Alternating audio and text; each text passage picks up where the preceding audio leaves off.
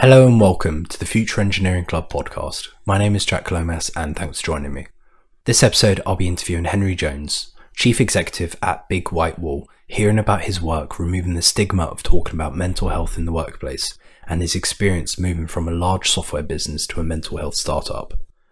Before we dive into it, let me tell you a little bit about the Future Engineering Club.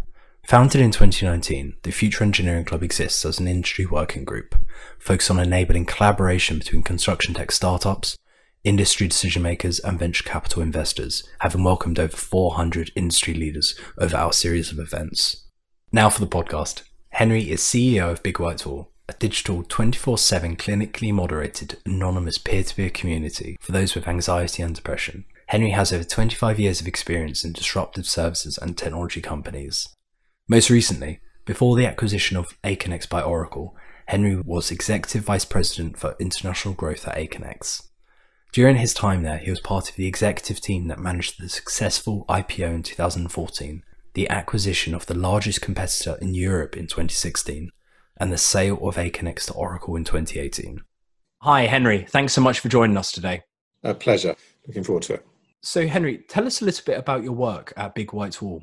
Big White Wall is a 24 hours a day, anonymous, clinically moderated online community and resources for people with anxiety and depression. We are commissioned by organizations ranging from NHS trusts to the military, veterans, universities, and private organizations to provide this platform to make it available to the communities that they have uh, care for. And the community itself is focused on helping people with uh, anxiety and depression. Before taking the chief executive role at Big White Wall, you were the executive vice president at Aconex. What was your experience building a software business in the construction industry as someone who didn't originate in the industry? Yeah, interesting. You know, I have been in technology for longer than I would like to say, and I have had the sort of opportunity to build technology businesses in a number of different areas market research, legal, construction, and now mental health. And in all of those cases, I think what's interesting is whilst there are differences in the construction industry and other compared with other industries, and it is important that you have that expertise and knowledge in the business and in the, in the management team, there is a lot of similarities in how you build a business, how you build a team with a growth culture, how you drive focus, how you drive sales teams, marketing, account management. And I think probably my experience, what I added to the Aconex band was bringing that external experience and combining it with the construction experience that was already in the business. So it wasn't a new thing to me to be in a new industry. There was obviously a lot to learn, but I had a lot of expertise around me to help me learn that. Construction is a male dominated industry with environments that are stressful for both your mind and body. And the Office for National Statistics recently reported that construction workers are most likely to take their own lives. How can we tackle this issue and where does Big White Wall come into it? Yeah, I think it's, I mean, having actually worked in the construction industry and, and actually worked in the legal industry, there are two industries that are high cases and prevalence of, of mental issues and health, mental health issues is there. I think, you know, really where you need to start is understanding that traditionally the male population has been very slow to adopt mental health support. And if you look at most data, it will show the biggest adoption of mental health support comes from white women. So you've got a population that is not readily open to talking about uh, reaching out for help around mental health. And I think that is the ultimate challenge. How do you get this population to reach out, talk to people, understand that their feelings are not that unique, be able to ask for advice and tips and you know ultimately ask for uh, professional care if needed and and so i think that has to happen and that happens i think there's been a lot of talk about you know smashing stigma and making sure people are aware and, and a lot of advancements have been made and making feel comfortable talking about it. But I think actually Big White Wall takes a, a, slightly different approach than that to help people get talking. So as stated, the Big White Wall is an anonymous platform and at the same time clinically moderated. So there are mental health professionals overseeing it the whole time. So, what we see as our value add and what our data absolutely shows is that individuals will reach out to the Big White Wall early because it is anonymous and they feel comfortable talking about their issues. And so, effectively, rids the issue of stigma. And then by reaching out to the community, they can then realize that actually you know, they aren't the only ones suffering these problems. And actually, there are many others who suffer from those problems, and they can talk to others suffering from those problems. They can get tips from others suffering from those problems. And hopefully, that for them is, and as we see in the data, a real beginning of a journey of trying to help them understand themselves, trying to make sure that they can reach out, feel comfortable reaching out to people, and really understanding that this is something that needs to be dealt with and, and how to deal with it. So I guess the role of Big White Wall we feel can play in is really helping catch people early on in their slip into anxiety or depression.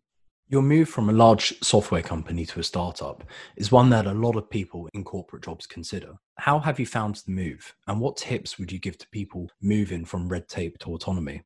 I think you need to understand that probably my career has been lucky enough that typically I've started jobs when companies are small and been very entrepreneurial and then left them when they grew into big corporates. So coming to Big White Wall was really felt like coming home to me. It felt like coming back to an entrepreneurial and small company. And what I would say at Aconex, even at our, our largest before we were acquired by Oracle, it was still a very entrepreneurial company that provided a lot of autonomy, was very nimble, fast, and probably allowed us to be so successful, uh, was part of that culture. Oracle obviously is a very different being.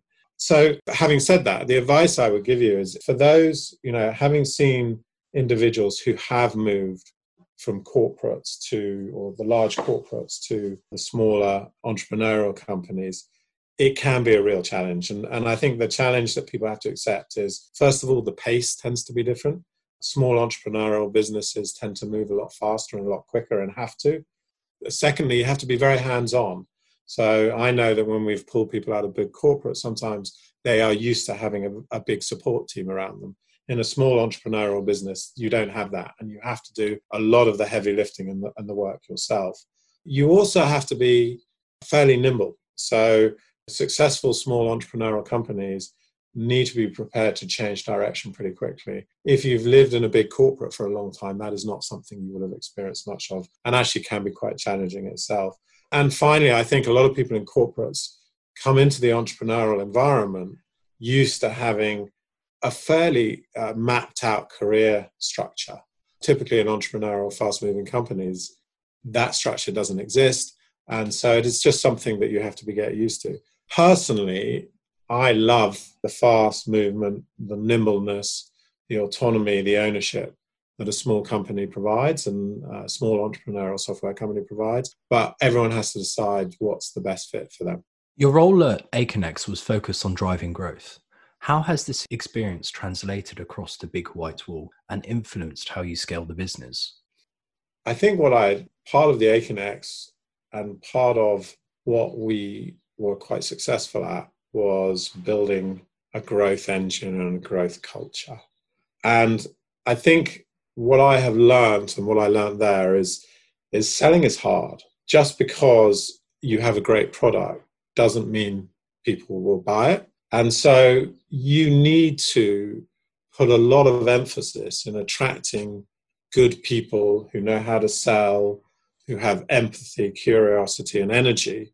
And so there really are good salespeople, and you have to put a lot of thought into your value proposition and how your product meets the needs and resonates with your potential customers. And I think that's the, you know, what I have brought into Big White Wall is that knowing that we had a good product and a good service, but really thinking about how we can actually get people aware of that, how we can translate that into helping more people and selling to more organizations. So it's it's really about how do you build a growth culture. We're currently experiencing a global pandemic, which can be a stressful time. What advice would you give to anyone listening who could do with a little bit more support in coping with anxiety and other mental health challenges?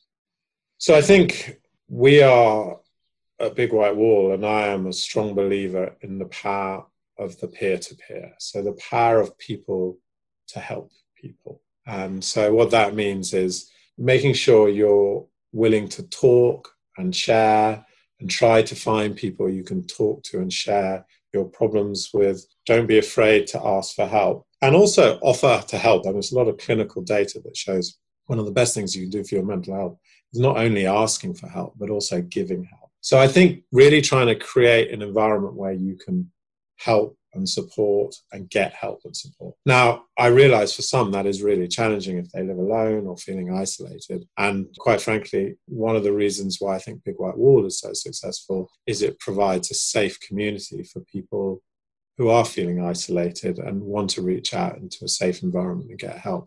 Whether it's Big White Wall or whether it's other places, find your community, find people to help and talk and share with and find people to support. And I think that can do a lot to help you deal with the challenges of mental health. The other thing is if you really need serious help, don't be afraid to ask out, ask and reach out to the professionals because it's something that you should take very seriously. I think that's a really uh, valuable point to hear. One last question. What does the rest of the year look like for you and the team at Big White Wall? It's been an amazingly busy last year. We've rebuilt the platform, we've rebuilt the team and the business has been growing fantastically. And um, I think we thought that we were entering a period of sort of more business as usual. But with COVID 19, the need for services like the Big White Wall has skyrocketed.